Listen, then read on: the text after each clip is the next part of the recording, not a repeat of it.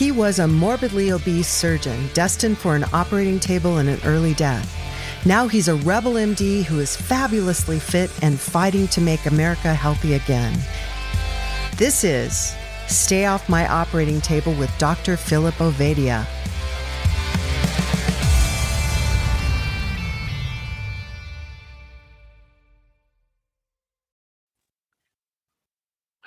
Well, welcome back. This is a Stay Off My Operating Table podcast. Dr. Philip Ovadia is your host.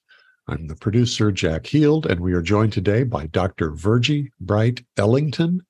Phil, this one's going to be different. It's and I'll, and I'll warn our listeners, we're not directly going to talk about metabolic health, but we're definitely talking about dysfunction. In this case, I think we're going to be talking about the dysfunction of how our medical system goes about getting paid for uh, the extraordinarily substandard and terrible work that it does on our behalf. okay, my opinion. I'm glad. I'm glad you said it, not me. Although I, I unfortunately, as much as I'd like to argue the point, I don't think I can. Um, but yeah, that's exactly it. You know, and th- this is something I think we've been delving into, you know, in this conversation because you know, ultimately, metabolic health and our lack of focus on it um, is emblematic of much that is wrong with our healthcare system. And, you know, there are many aspects of our healthcare system that have issues with them. And I think the whole, uh, you know, financial uh, model, I guess you could say, around our uh, our healthcare system is part of that. And uh, Dr. Ellington was great, good enough to have, you know have me on her podcast a few months ago to talk about metabolic health, which she is interested in, and we'll we'll t- we'll weave into the conversation a little bit. Uh, but her expertise is really on the you know understanding what's wrong with the healthcare system from a financial standpoint, helping people to negotiate that, and uh, that's what I was so interested in uh, bringing her on to uh, talk about. So, um, you know, before we jump into that, let me give uh, Dr. Ellington a chance to introduce herself to our audience, uh, a little bit of her background and how you got so interested in everything you're doing. Yeah. So I have to tell you, the good Dr. Ovadia, thank you so much for having me on. And I think about you a lot before we get started because every time I think of eating something that is processed carbs or any kind of carbs, I think, okay, are you really willing to get the sciatica? Are you, are you really willing? You taught me, you said, you know what? When I eat any kind of carbs now, I realize I get a flare in my Achilles tendonitis. Wasn't that it? I think it was. So, anyway, I think about you a lot. So it was it was awesome having you on. So thanks for having me on and, and joining you again. It's good to see you again. So I am Virgie Bright Ellington. I am the founder of Crush Medical Debt, which helps people who are struggling with medical bills, specifically employees and military veterans. I have a special soft heart spot for. And I my background is I am a board certified internal medicine physician and I am a former publicly traded health insurance company executive, which gave me a complete 360 degree view of the United States healthcare system and how it works. Or so I thought until I became a patient and I discovered that my hospital roommate had been deliberately taken advantage of, tricked into signing her family's future away essentially their financial future forever, putting them into debt forever. And really, I swear the curtain dropped. I saw red because I was enraged because I knew that she, from what she was describing, she was describing something called balance billing. And we'll talk, we can talk about that later. And which is she owed none of the money. And I thought, you know what, Virgie, don't get angry. Don't get mad. Get to getting do something. And that's how Crush Medical Debt was born. Yeah, and that's uh, you know a great uh, origin story, which we love. We love origin stories here, uh, and you know I think what um, you know to to get into it a little bit more. Uh, what I love so much about that is that you, as a physician, um, decided to do something about it. Uh, and, you know, what I oftentimes see amongst our colleagues uh, is you know we we complain about a lot of the problems in the medical system. We recognize the problems in the medical system, but we're not willing to take the the lead and do something about it. And we've really kind of turned over control of the medical system to others, to non-physicians. Well, you know, think- Bill, I'm going to have to push back on that a little bit. In our defense, the physician's defense, because people think we really need one. it is we lost control of the business of healthcare decades ago. It's yeah. been out of our hands for decades. Prior to you and I getting into med school, you know, before they say as you know, as they say before we were gleaming our daddy's eye, it was lost before then. So we those of us who are aware, let me back up. Most of us, meaning practicing physicians, are not aware of what's going on, what's going on at the back office. And when we find out, we're enraged. But most of us don't understand that there's something that we can do about it. So I just wanted to just plug that. Don't yeah. take, we're not going to take responsibility for the the problems in the system, the inherent problems in the system. It's not our fault. Well, no, yeah, I, I, I, agree. It's not, you know, it predates most of us. Uh, but, you know, I do think that it is time that we as physicians start advocating more for our patients and That's be right. willing to uh, make changes and, and fight the system. Well, as That's somebody right. who is not on the inside of the medical uh, community, I would love to hear you describe for the physicians who are unaware of what's going on in the back office. A minority are, a majority aren't. And um, those of us who aren't medical professionals will just sit and listen as you enlighten your uh, your fellow physicians about what's really going on, and then from there we'll we'll uh, we'll go from problem to solution. I think.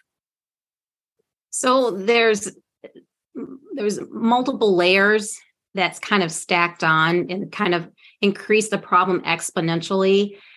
I would say the problem really exploded with the advent of the ACA, the Affordable Care Act, what some people call Obamacare and some people call the federal marketplace, but the ACA. And what happened is, is that in an attempt to reform healthcare for folks in the United States, the thought was, well, the insurance companies are taking advantage of patients. They thought they were kind of on the right track and they thought, okay, let's look at the insurance companies. And they said, you know what, insurance companies, you can no longer require a pre-existing condition to be an exclusion. You can it is no longer legal for you to have a pre-existing condition as an exclusion to individual insurance.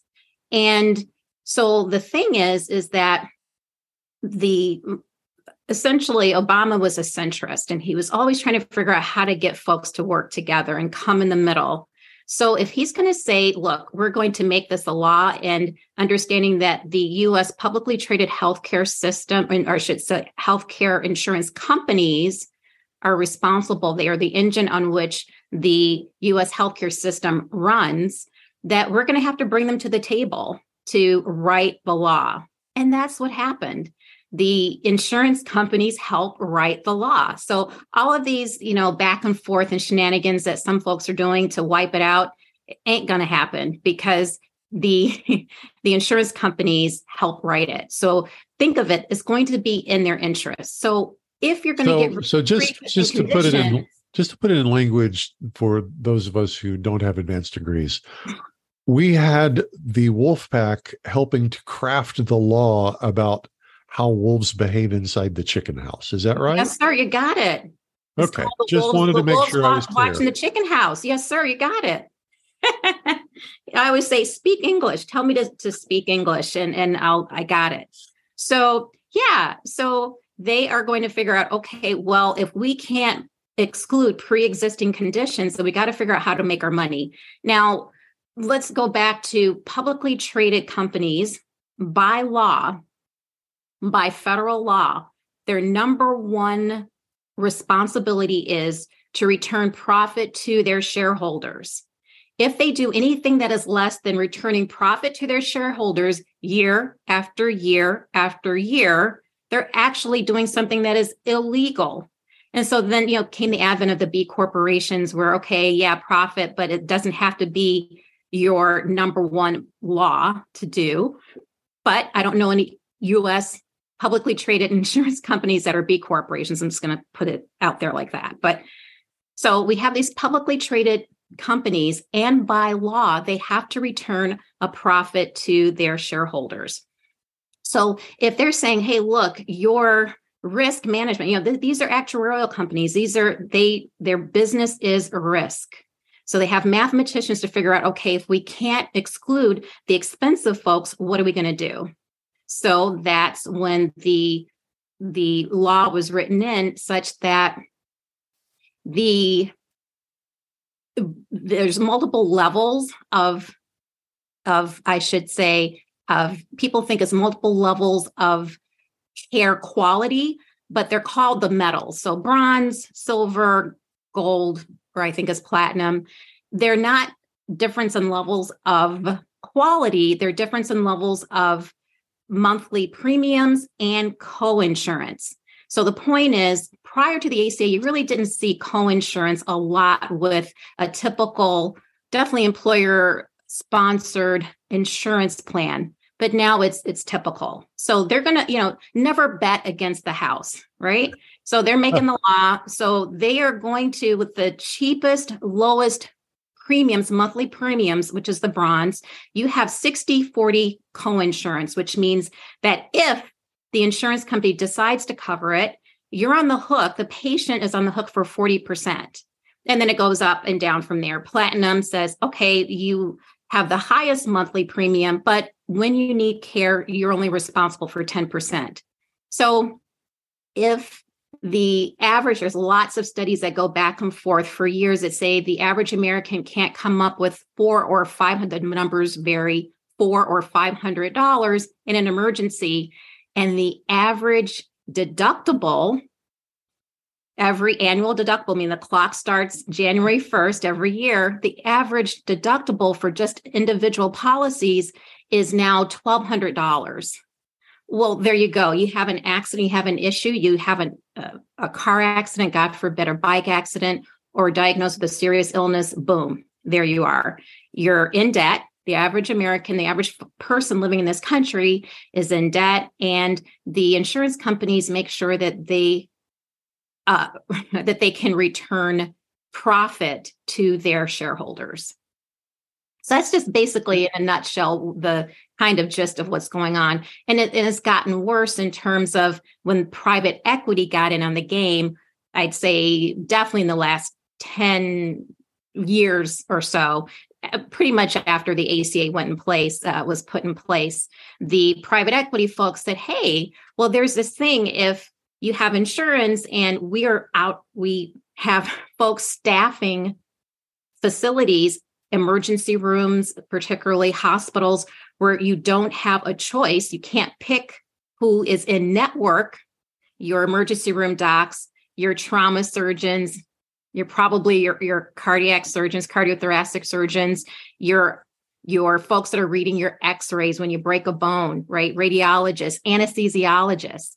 Well, they say, okay, we're going to hire these private equity companies said, okay, we're going to hire all of these docs, these are the docs you don't have a choice. And so if they're out of network, oh well. So they're all out of network. And they said, okay, when you come in, you're going to get a bill and we can charge whatever we want. And the the insurance company would say, well, they're not a network, so we're not paying. And the patient was on the hook. Now, thank goodness, fast forward January 1, 2022, the No Surprise Act went into place to protect folks from this. There are, again, private equity companies made this their business model. So there is, I would say, in 2022, January 1, 2022, when it went into effect, it's responsible for a couple of uh, private equity companies actually closing. There's one in particular that, uh, sorry, not closing, going bankrupt, uh, that uh, went bankrupt last week, that filed uh, last week. So instead of coming after the patient for the provider, coming after the patient saying, hey, you, you're so sorry, we're out of network, we don't take any insurance they instead of coming after the patient and now they have to work it out directly with the insurance company to work out some kind of fair in network rate. So there we go. This is how it started. So uh, to to zoom out a little bit uh, and just uh, so people understand you know how kind of medical billing works in general. Um, you know uh, if a patient comes and sees you know uh, you and you know let's say you figure out that a reasonable a reasonable amount to get paid for your visit is a hundred dollars. And so you say okay whoever comes to see me you know a hundred dollars is what i need to make to be able to pay my staff and you know make you know take home my salary and cover my expenses. The way the current system is set up is that in order for you to get that hundred dollars you have to bill the patient's insurance company usually a thousand dollars. And then the insurance company is going to come back and say well we're not paying a thousand dollars we're going to pay you a hundred dollars. And so you know the insurance company says we're going to pay a hundred dollars. And then you know depending on your insurance maybe that's going to be covered completely or maybe the insurance company is going to say well we're paying $50 and you the patient you know you're on the hook for $50 and uh, talk a little bit, since you have a background in insurance companies, why that came to be. Why can't you know you and I, the physician, just send an insurance company a bill for hundred dollars and get paid hundred dollars, which is a reasonable cost for our visit? So, if we're taking insurance, if we're in a practice that takes insurance, if in a field that takes insurance, there's some where they can get away with it. They don't take insurance. They're not part of the system, but the rest of us are trapped in the system. And the insurance companies will say, hey, if you need, you know that your patients are not able to do self pay, cash paying. So you really need to be in network with us. And what that means is being in network, that means that you have access to our often millions of members who are, could be part of your patient population. But in exchange for that, we need to have a discount. You have to discount, you know, we, you, we need to have a discounted price of admission to your services, doctor. And so, oh my gosh, okay, well, it's worth it for me. I'm going to say I charge $100 for a service, but the insurance company that I am in, con- I'm contracting to be in network with to say, you guys pay me. I will accept it in full for your members. The numbers I usually use is $10. And you use, we use the same, actually the same percentage, Dr. Ovadia, 90%, right? So anyway, so $100 is what I charge. And I'll say, you know what? in exchange for having access and being in network, I'll sign a contract with you to have access to your members' huge publicly traded insurance company. I will give you the low, low price of $10 for what I usually charge $100. And they'll say, okay, we'll take it. And you sign a contract, and there you go. That's why this system is the way it is to be able to get paid, keep the lights on, pay our staff. That's what we have to do. And and, just to make insurance. that yeah, just to make that clear, you know, it, it's not actually that we can go to the insurance company and say, you know, we'll take $10 from you. The insurance company comes to us and say, you can take our $10 or you can take nothing and not have, you know, all these patients that live in your area. That's right. Your patients yeah. won't you know, patients will be able to to see you. You won't get paid anything because they won't be able to afford you at all. So exactly. Providers, and I mean when I say providers, I don't mean physicians there's a study that came out last year. Now, officially, I think 51% of all physicians are employed now, employed physicians. So when I talk about providers, I'm talking about large hospital or hospitals, hospital systems, medical care systems are usually, and other providers like large uh, physical care or occupational, um, excuse me, not physical care, physical therapy, occupational therapy type practices. This is what I mean by providers. So yeah, that that's the deal. Take it or leave it. Yeah, one of our uh, previous guests, uh, Tro Kalayjian, you know, was talking about that. Actually, it turns out that those um, venture, uh, you know, uh, capitalist organizations that uh, you had mentioned earlier, uh, they've become like the second or third biggest employer of physicians. Like on the, you know, it's like healthcare systems, then insurance companies, and then these venture guys uh, are uh, employing, you know, physicians in large amounts uh, to take advantage of all of this stuff within the system honestly. Uh, and you know it just it, it, always gets me when people talk about how expensive healthcare is. And you know there's kind of an underlying assumption that it's the doctors that are causing the expense and exactly. in reality we are a small percentage i believe we're like physician salaries are like less than 5% of of the healthcare you know ecosystem Exactly. So yeah, it it's an interesting problem. So, yeah, so um, it wouldn't yeah. be healthcare isn't expensive. It's actually the administrators, the the administrators, the middle management. That's expensive. The padding, the folks that are taking their cut, that's expensive. Yeah. So talk a little bit about um I guess uh, I'd like to hear a little bit more about your experience in the various parts of the healthcare system. You're a practitioner, working physician, insurance executive, uh, you know, and now you're helping people to navigate the, you know, financial part of the system. Uh, you've been a patient as well, I know. Talk talk about your experience in all of that, and you know what you've seen uh, as part of that.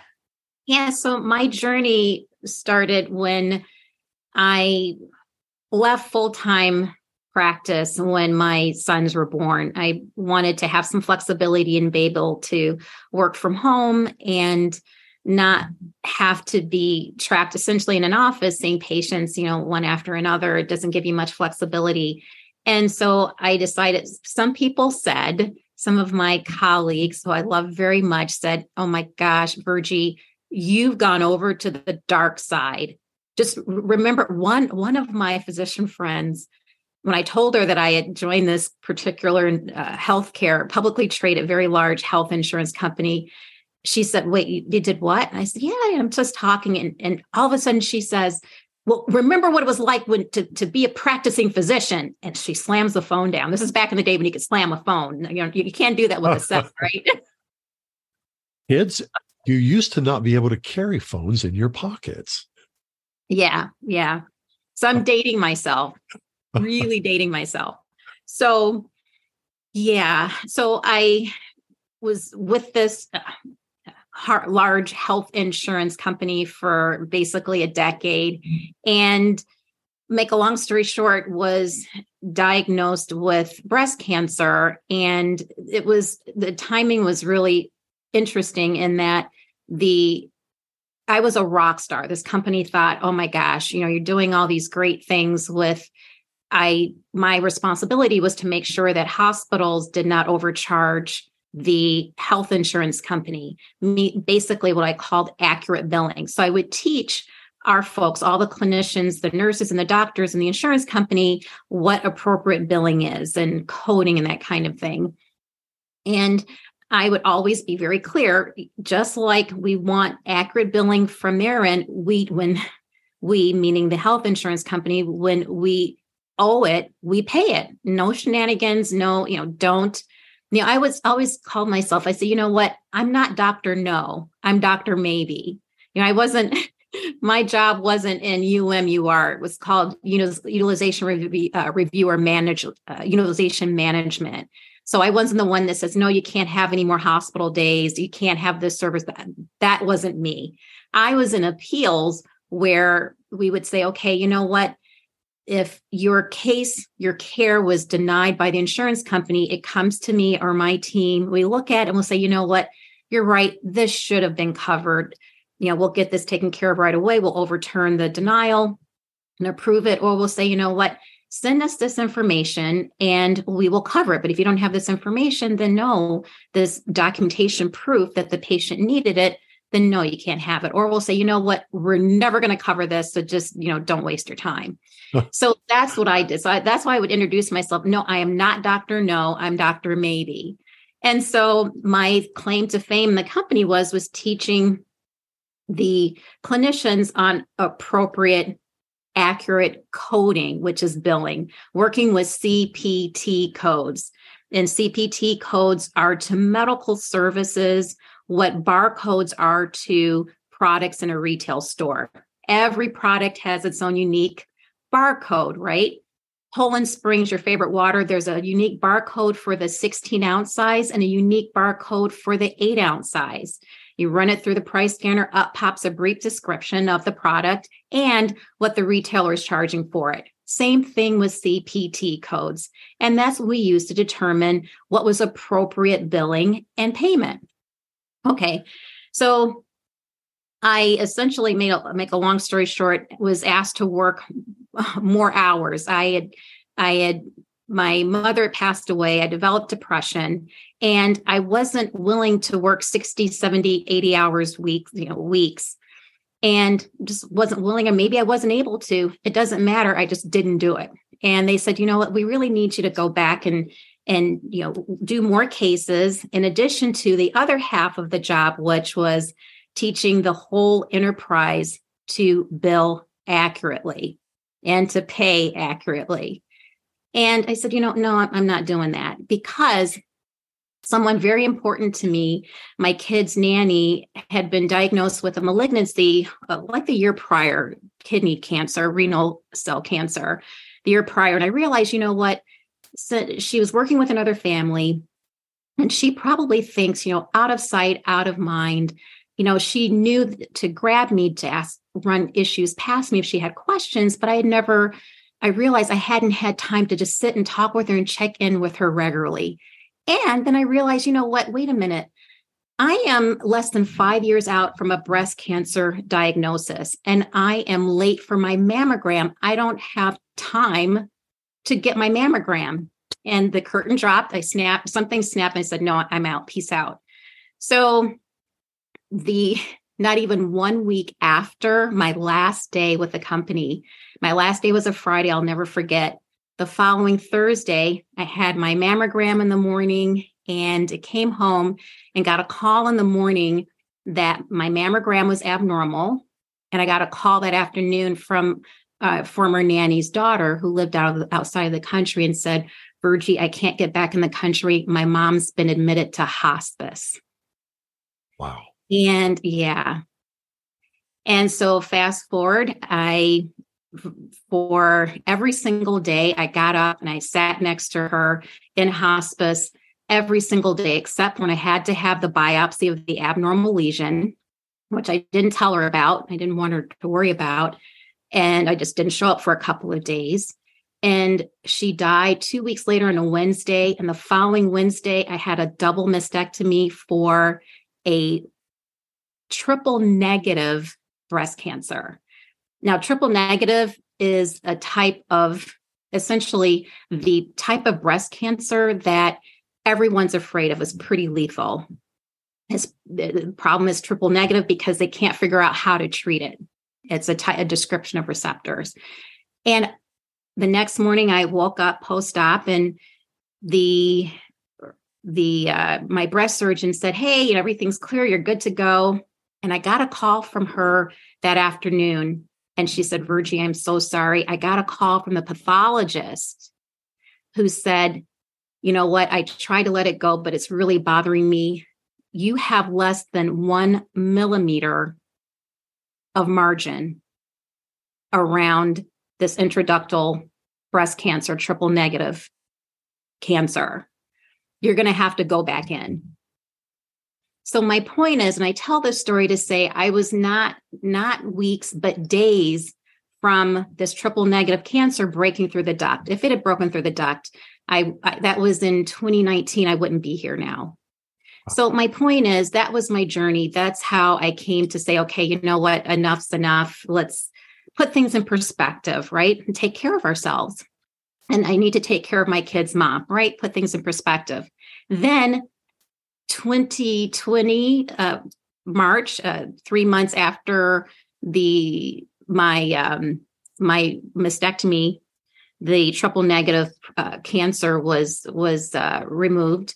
The pandemic hit, and I realized, oh my gosh, I've got to I've got to help my brothers and sisters on the front lines, right? i am going to go back in the hospital and work and help folks because I realized, you know what? Insurance companies don't need my help. They were asking me to come back, other companies saying, Hey, you know, can you teach us what you did with the other company? Yeah, sure, I can teach you. And then I was like, No, you don't need my help. Insurance companies don't need my help.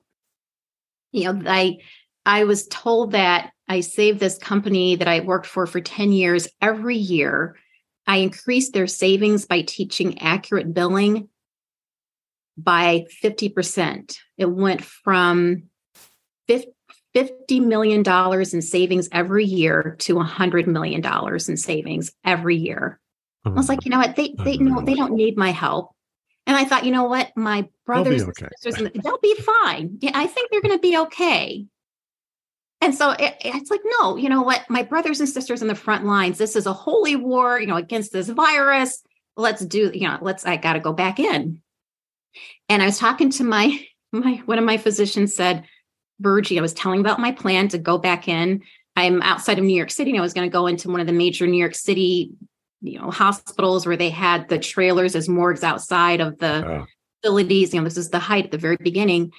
And my physician said, um, Virgie, sit your A down. She used the whole word. sit, just, just stop.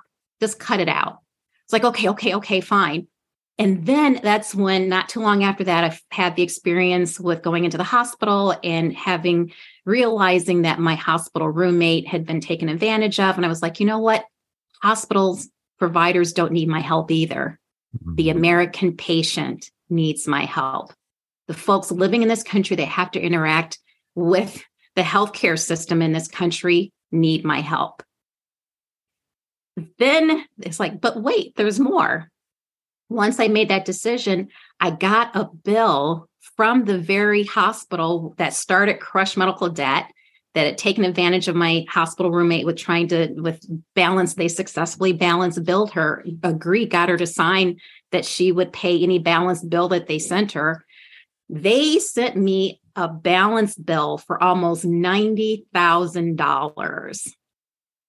And I was already in the process of writing Crush Medical Debt. Is actually what your doctor wants you to know to crush medical debt. And I call it Crush Medical Debt for short. But I got this bill, and well, I don't call it a bill, I call them statements because they're not real bills because they don't have any CPT codes. If you don't have an itemized CPT code list of all the services you received. It's not a real bill. It's, it's what I call a wish list. Oh my Something, a, a, fantasy number that usually in the upper left, upper right hand corner of a statement. And I call that a wishing number because they're wishing and hoping and praying that you'll fall for it. And more than nine times out of 10, we do. So oh anyway, I get this gosh. statement and I'm looking at it and I'm, there's three lines, guys. Phil and Jack, there was the first line that said OR services. I had to have emergency surgery. OR service when I was in the hospital for three days. OR services and inpatient care, $351,000. Second line. Three days. well, OR, you know, good hourly I rate. also had OR, I also had, you know, uh, surgery. So, okay. So the second line said there was one CPT code. The second line was a CPT code, an 8000 code, which represents some kind of lab test. And in this case, it was pathology labs. And whenever you have a procedure, something is removed from the body, it has to be sent to pathology to make sure there's like no cancer hiding in it or something. So, you know, CPT code 8 da, da, da, da, described as pathology services, $44.95. oh my God. And then the third line said insurance adjustments slash payments $261,000. And at the bottom, the same number that was up at the upper right hand corner is at the bottom right hand corner under patient responsibility, basically $90,000. And I'm like, uh, I, I really, I'm, I'm sure that this hospital is a network with my insurance company. And I checked, and of course they are. But I just could not. It was in the guys, it was in the middle of a workday, a weekday and I was cracking up laughing. I was just, I just had to call someone and just get it off my chest. So I call my best friend and I'm just cracking up and I tell her the story. And I said, Look, I don't owe this money because it's a balance bill. And she said, You know what, Virgie? You're the only person I know who's laughing when everybody else would be curled up in a ball crying yeah. And so I said, you know what? I'm not going to throw away this bill. I'm going to make a copy of it, frame it, and put it in the book. It made it into the book. yeah. So that's how I got here. That was my journey. Yeah, exactly. So, you know, what are some of the, uh, so I guess, you know, how do people recognize that, uh, you know, they've been balanced, Bill, and, and what should people do if they are in that situation?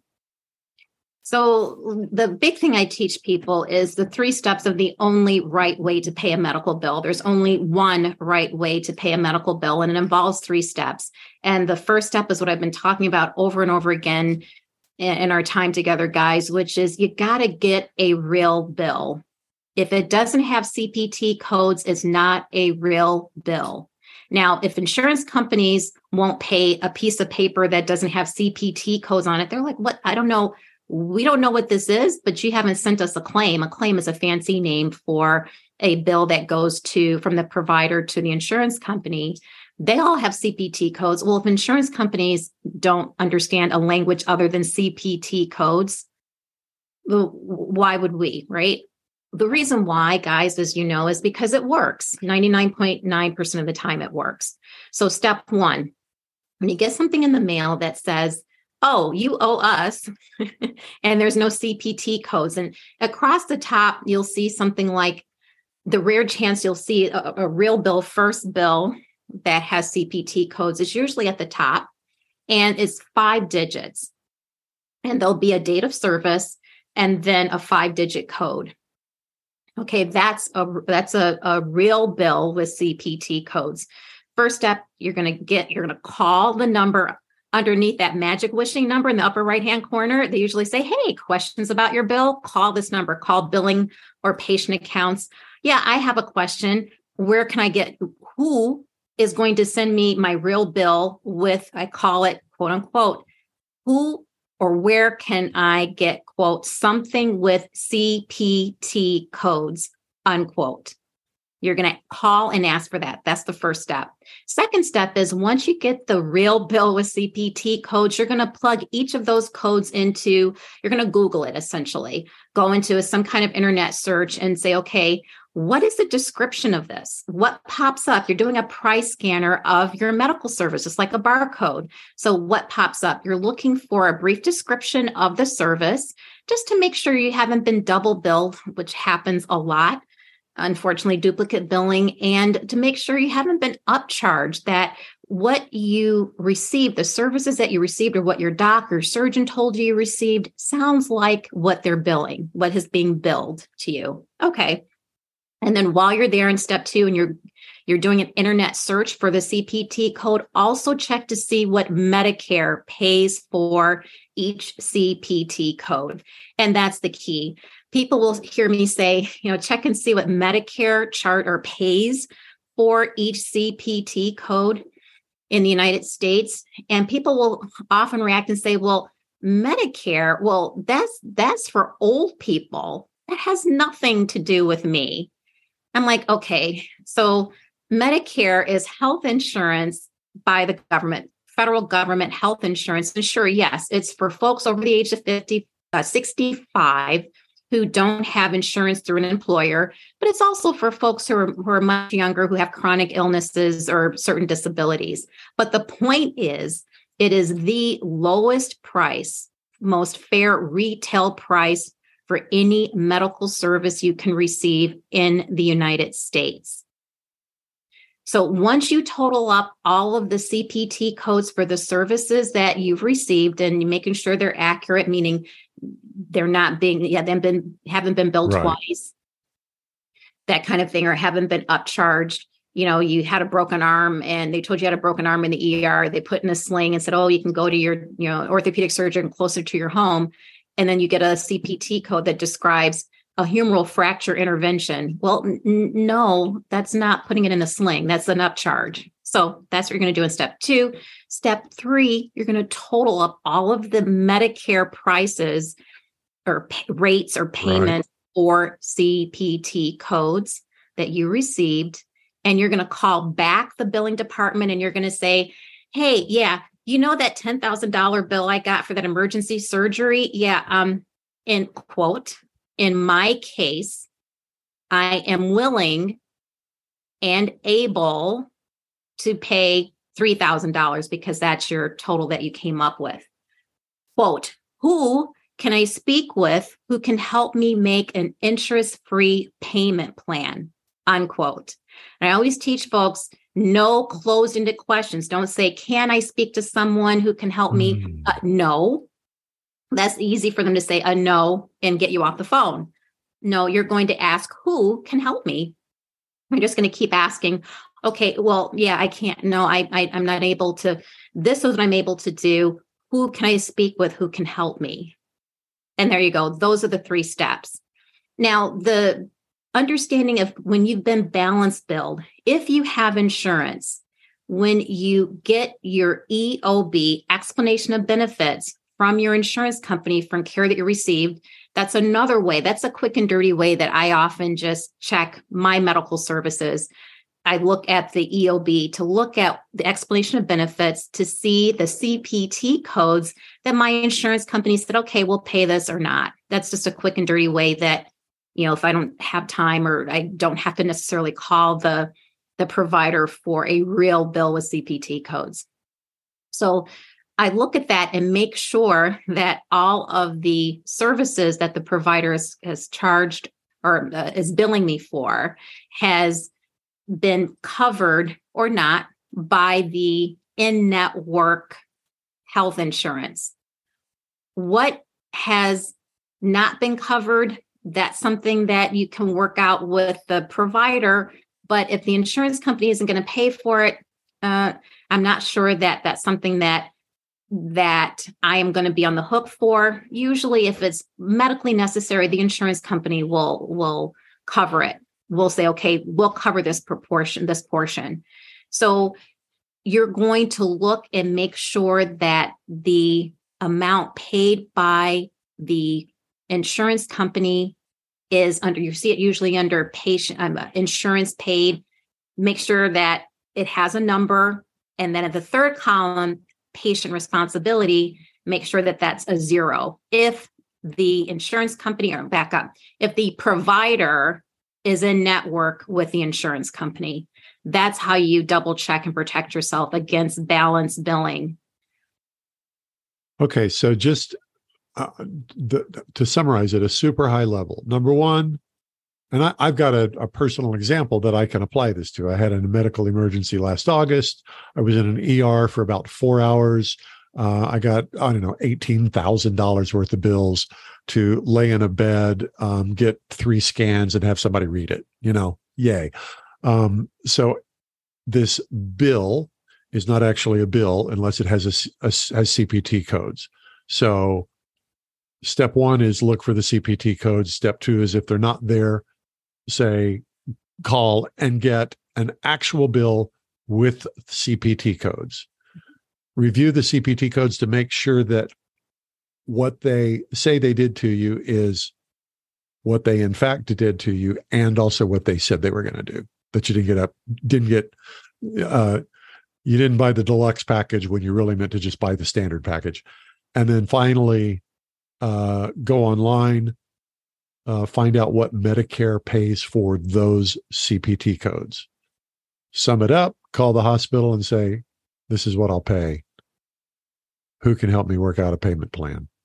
There you go.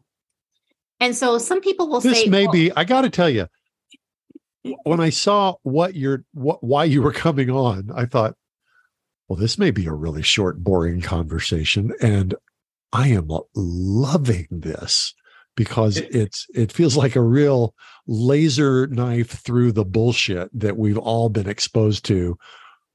I love it. I absolutely love it. I mean, we could we could call it, it a day right here. yeah, well, it's real interesting that you know one of our other previous guests has kind of started a. Uh, it, it's not insurance; a it's a medical uh, collective, I guess we'll call it. You know, uh, where their organization, you know, you kind of pay into the organization, and they'll do this on your behalf. Uh, is one of the things that they're doing in order to reduce the cost of care you know, for the group as a whole. And then it's a cost sharing arrangement in the group. Uh, but this is one of the very important things that they've integrated because when their members go and get care uh, and get these bills, uh, you know, their organization will then call the hospital, call the provider, whatever it is, and say, well, you know, this is what's actually reasonable for the care you provided. Uh, let's work out a deal. And it turns out that most of the time the providers are going to be happy to do that. You know, uh, it's just that people don't know that they can do that and should do that. They just think that, you know, well, this is the bill. And then, you know, they, it, it becomes debt on them. You know, they don't, they don't pay. And most of these organizations are willing to work with people, uh, you know, and, and will work out payment plans and things like that, like you said every medical bill in the United States is negotiable at the end of the day because of the system. The system starts out with negotiation. Yeah. Yes, you got it.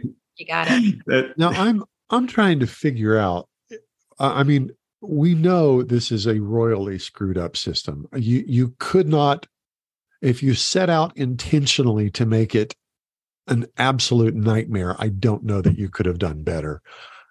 But I'm trying to figure out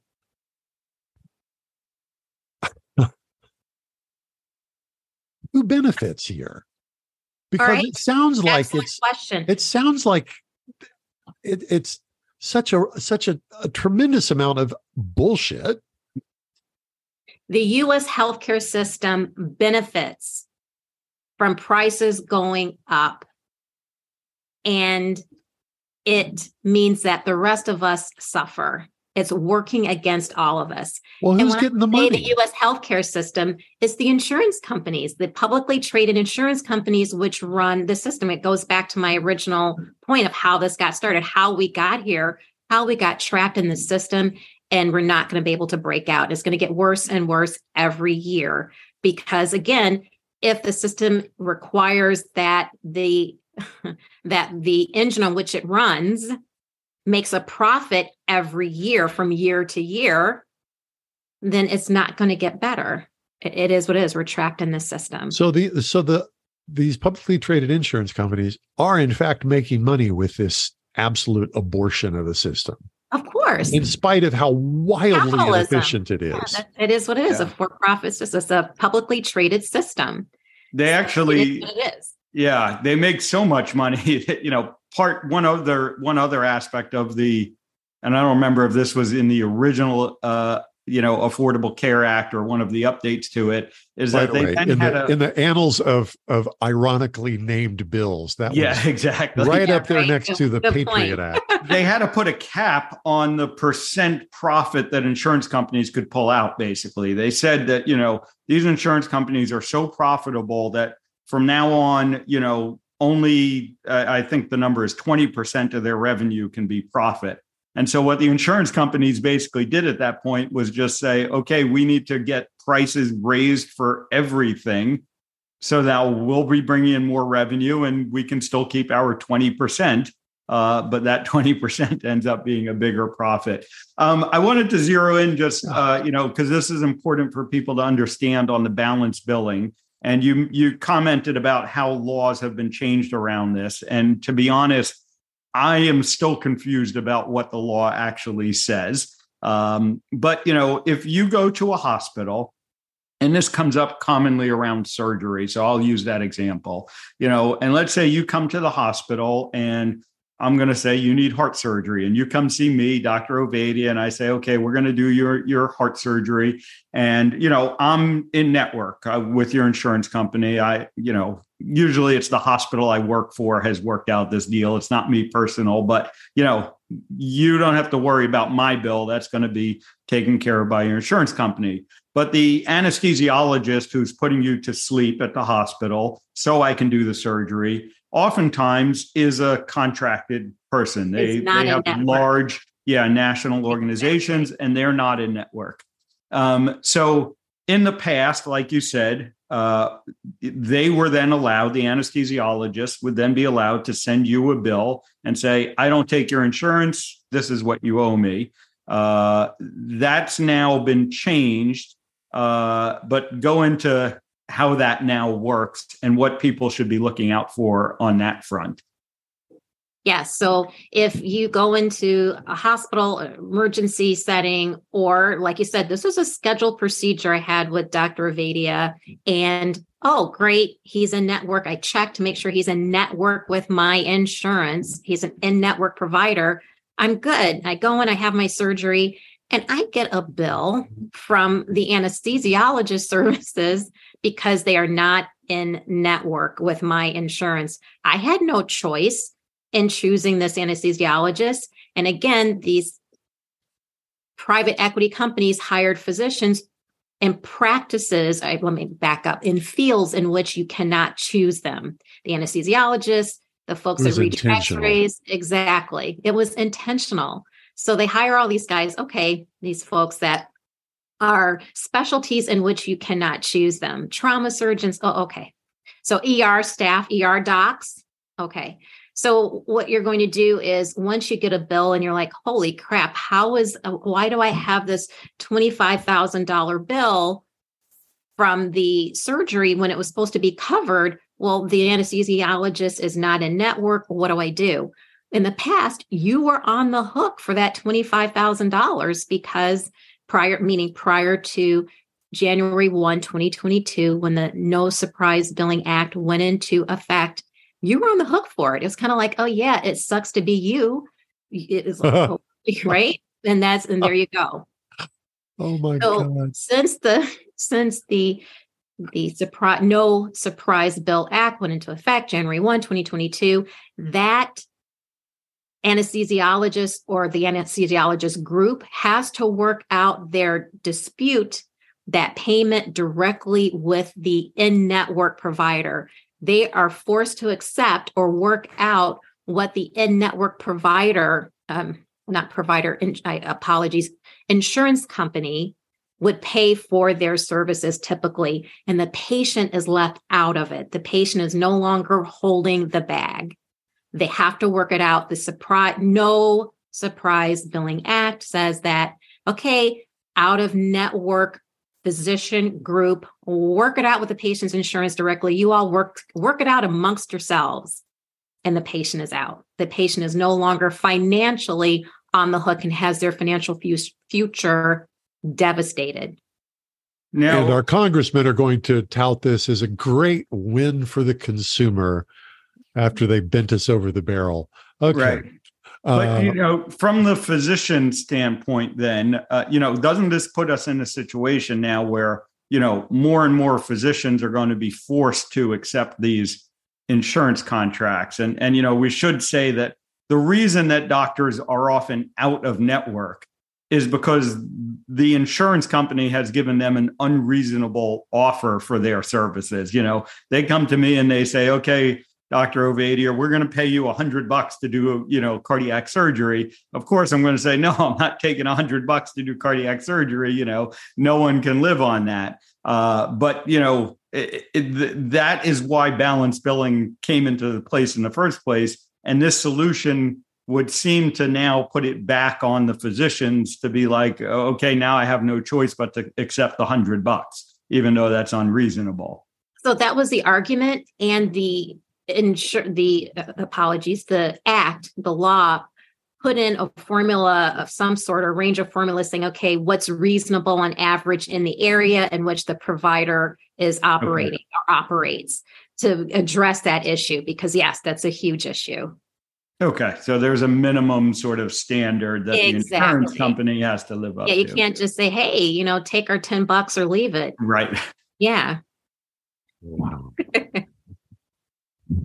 So I'm still like Jack. I'm still suspicious that it will actually end up benefiting the the patients. Uh, but it sounds, uh, you know, it sounds hopeful. Uh, but we see, like you said, you you've told the whole story throughout this conversation about the insurance company always seems to be the one that wins in the end. Never bet against the house. You're dealing with the 800 pound gorilla.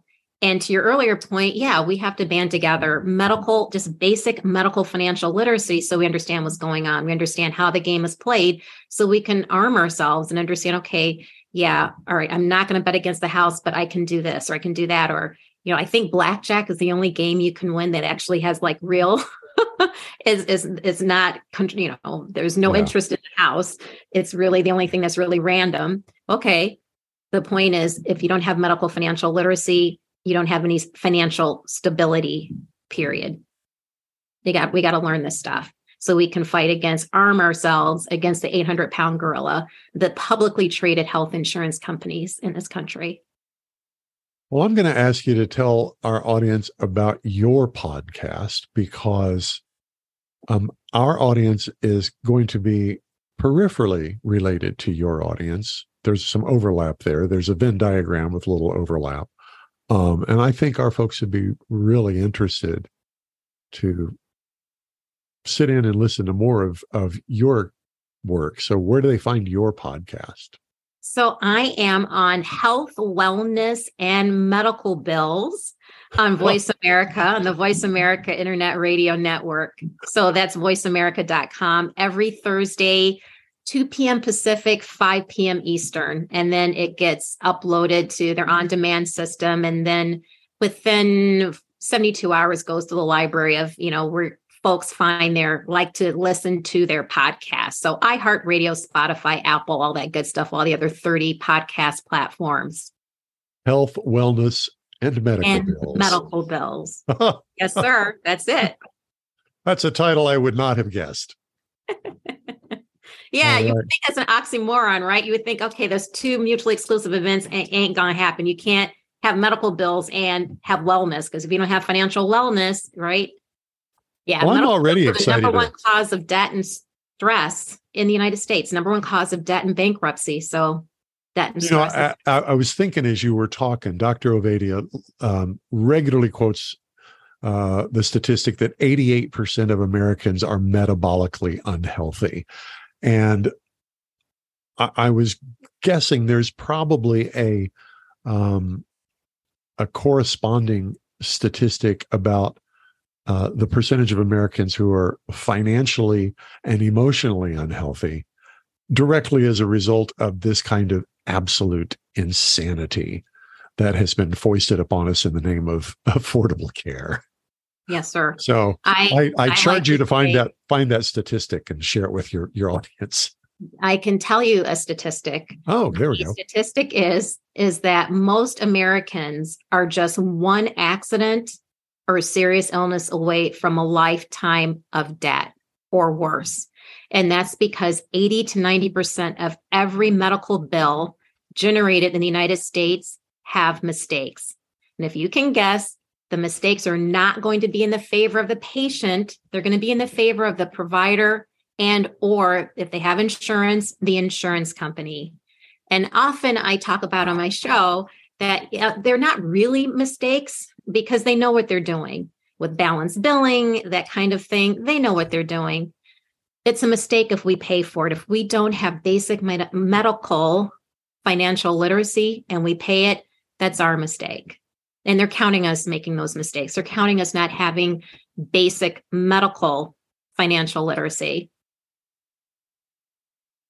I think this stands on its own, Phil. This is. I think that's a great place to wrap it. Wow. Very powerful stuff. Thank you, Virgie. Uh, if uh, uh, people are interested in, uh, you know, finding out more about you besides the podcast, anywhere else uh, you want to have them go to? Or you can find me at crushmedicaldebt.com. And you can also find me on LinkedIn. I think I'm Dr. Virgie, D R V I R G I E. All right, very good. As always, that information will be in the show notes. Thank you for coming on the show. Thank this has been so much for great. having me. I I can't wait to to go you back and go through my statement and and see just what exactly is it they said they did to me in four hours. All right. Well, this is the Stay Off My Operating Table podcast. I would invite all our listeners to go to Dr. Ovadia's website, ifixhearts.com, and uh, take the uh, uh, metabolic health quiz. What what's the what's the link there, Phil? ifixhearts.com slash test, I think. I don't remember. Uh, quiz. Quiz. I should It's right that. on the front page, ifixhearts.com. All right. Well, we drop a new episode every Tuesday at midnight Pacific time. Go ahead and hit that subscribe button and uh, tune in next time. We'll talk to you later. Chances are you wouldn't be listening to this podcast if you didn't need to change your life and get healthier. So take action right now. Book a call with Dr. Ovadia's team. One small step in the right direction is all it takes to get started.